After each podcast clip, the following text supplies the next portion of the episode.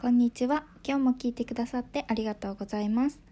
今回は過去のエピソードを聞いてくださった方からメッセージでオペア留学について聞かせてと興味を持っていただいたので、なぜオペア留学をしようと思ったかについてお話ししていきます。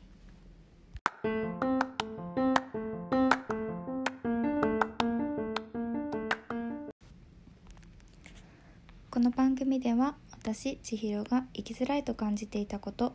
自分自身を他人と比較して落ち込んだり自分なんて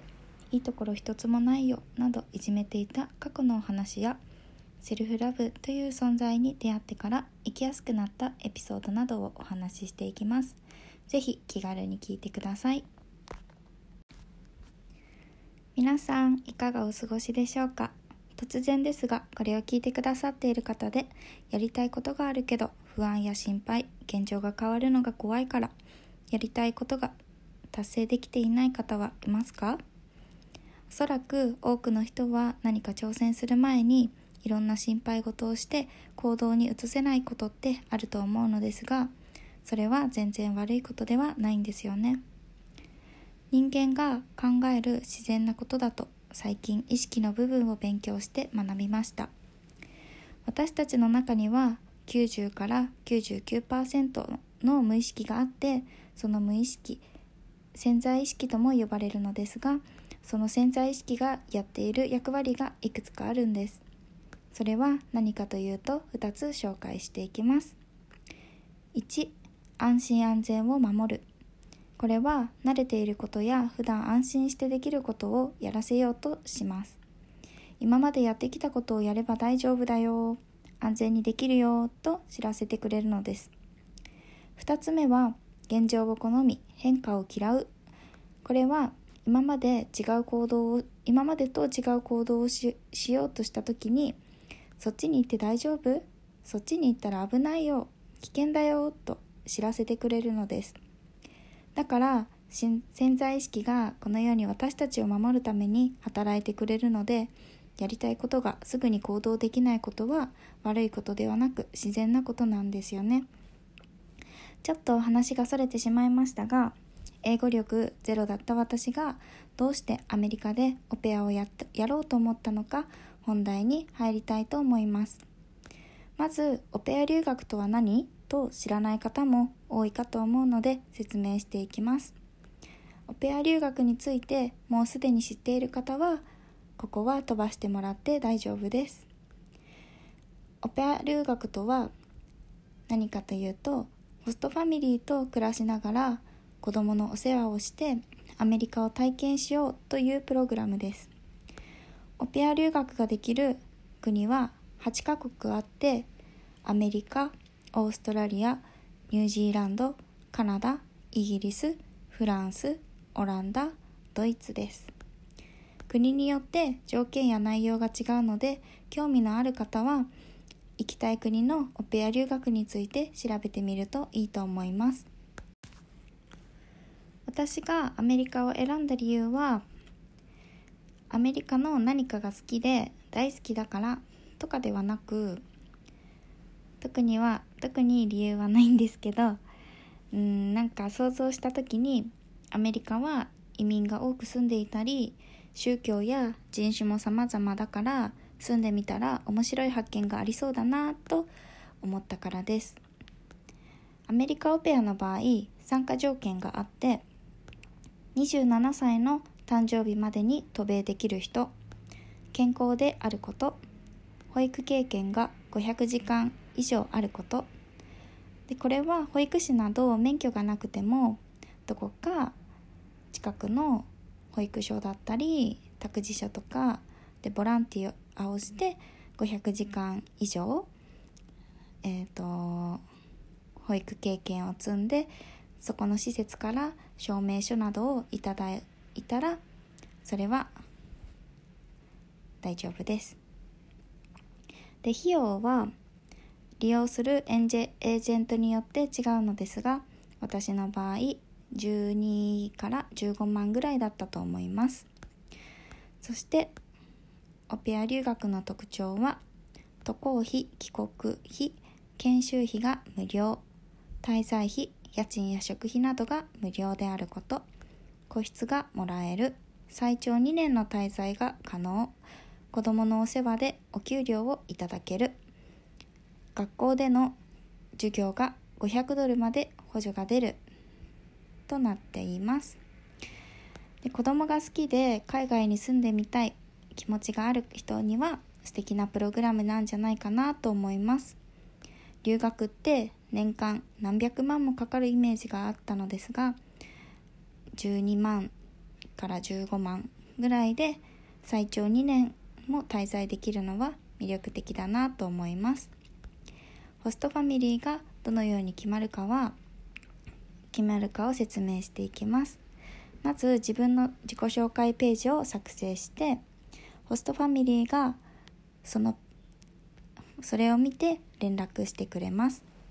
メッセージのやり取りが始まって Zoom やスパスカイプでお話をしてお互い相性が良さそうだなと思ったらマッチングするっていう流れになります。以前どこかのエピソードでも触れたのですが学生時代の私は本当に海外に興味がなくって海外に住んでる自分を想像したこともありませんでした。英語の授業もやる気なかったし小テストもその場を乗り切るためだけにズルをするなどしてました。で勝手な思い込みで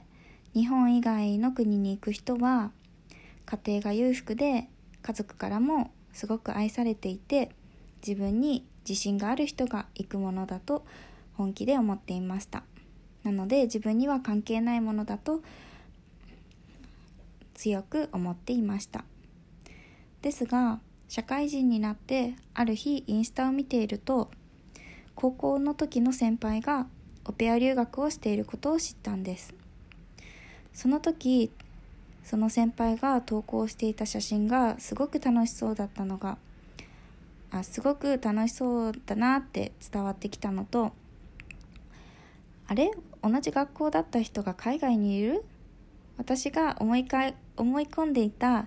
家庭が裕福で家族からすごく愛されていて自分に自信がある人だけがいけるんじゃないの？という思い込みがバラバラになった感覚でした。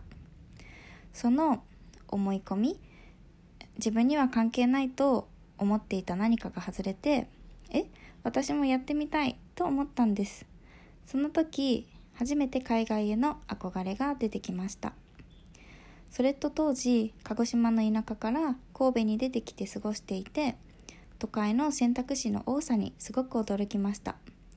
自分の世界がパーッと開いた経験がありました。具体的にどんなことでそれを感じたかというと制服を着た学生さんが電車に乗ってるのを見てあいろんな制服を着ている学生さんを見たんですね。で高校がいくつもあって自分で選べるのとかあとは電車を一つ乗り遅れても次は3分後とか5分後とかにもう来るのとか働く場所や職種もこんなにいっぱいあるのと本当に選択肢の多さにびっくりしたんです。なので日本という国を出てみたらもっと広い世界を見れるんじゃないかと期待が膨らみました。なので英語をペラペラにすることが目的ではなく私の一番の目的はいろんな価値観に触れて自分の中の世界を広げたいことでした。先輩のインスタを見てからオペアをやってみたいと思いが出てきたのですがはじめ最初の潜在意識のところでお話ししたように私もすぐに行動はできませんでした。やってみたいなと気持ちがあってもすぐに私は英語ができないから無理と安心できる場所に居続けようと潜在意識ちゃんが行動を邪魔邪魔してきました。また働いていた職場に辞めることを伝えるのも怖くって退職したいことを伝えたら何と言われるのか何をされるのか恐怖心もあったのでわざわざ怖いところに飛び込むことはしたくないなとも思ってました。そんな思いが2年くらい続きました。この2年今思うとすごく長いなって思います。もっと早く行動すればよかったと今思ってます。自分にはできないと2年も思い続けていたんです。悩んでた2年間何をしていたんだろう。仕事で毎日大変だったことしか思い出せません。そしてある日突然私は背中を押される出来事がありました。ある日元同僚のお家にお邪魔した時に実はオペア留学に興味があるんだよねとお話ししてたんです。したんです。するとその人から「やっちゃいなよできるでしょ」と私を信じて言ってくれたんですよね。その時に再び自分を自分自身で抑えていたブロックが外れてなんかできる気がする。よしやってみようと思って勢いも出てきてその日のうちに帰って申し込みをしました。それからエージェントのサポートもありどんどん渡米までの準備を進められて気づいたらもうアメリカにいたっていう感じでした。アメリカに気づいたらもういたっていうのは大げさな表現でしたがでも本当に迷っている間は常にストレスを感じている状態でしたがどんどん進んでいる時は不要な不必要なことは頭に浮かぶ余裕もなかったのであまりストレスもなかったように思います。ここまで何を伝えたいかというとやりたいことがあったら考える前に行動する。勢いの大切さをお話ししたかったです。やっぱり迷っていたり行動までに時間がかかればかかるほどそれを制限する心配事はどんどん増えていくのでもしこれを聞いている方の中でやりたいことがあるけど行動できずにモヤモヤしていたら考えるより行動することを意識してみてください。あ今思ったんですけどこの「自由な私」というポッドキャストを始めたのもいろいろ考えてたらやめるしない理由はいくつも出てくるので勢いで始めました。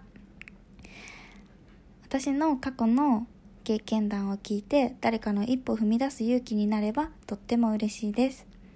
今回のエピソードを聞いて何か思ったことや気づいたことなどリクエストでも何でもインスタグラムの DM から送ってくださるととっても嬉しいです。インスタグラムはちひろアンダーバーセルフラブです。また概要欄にリンクを貼っておきます。ペア留学中の話もしようと思ったのですが、長い話をすることとかまとめることが苦手なので、また次回のエピソードでお話ししたいと思います。またね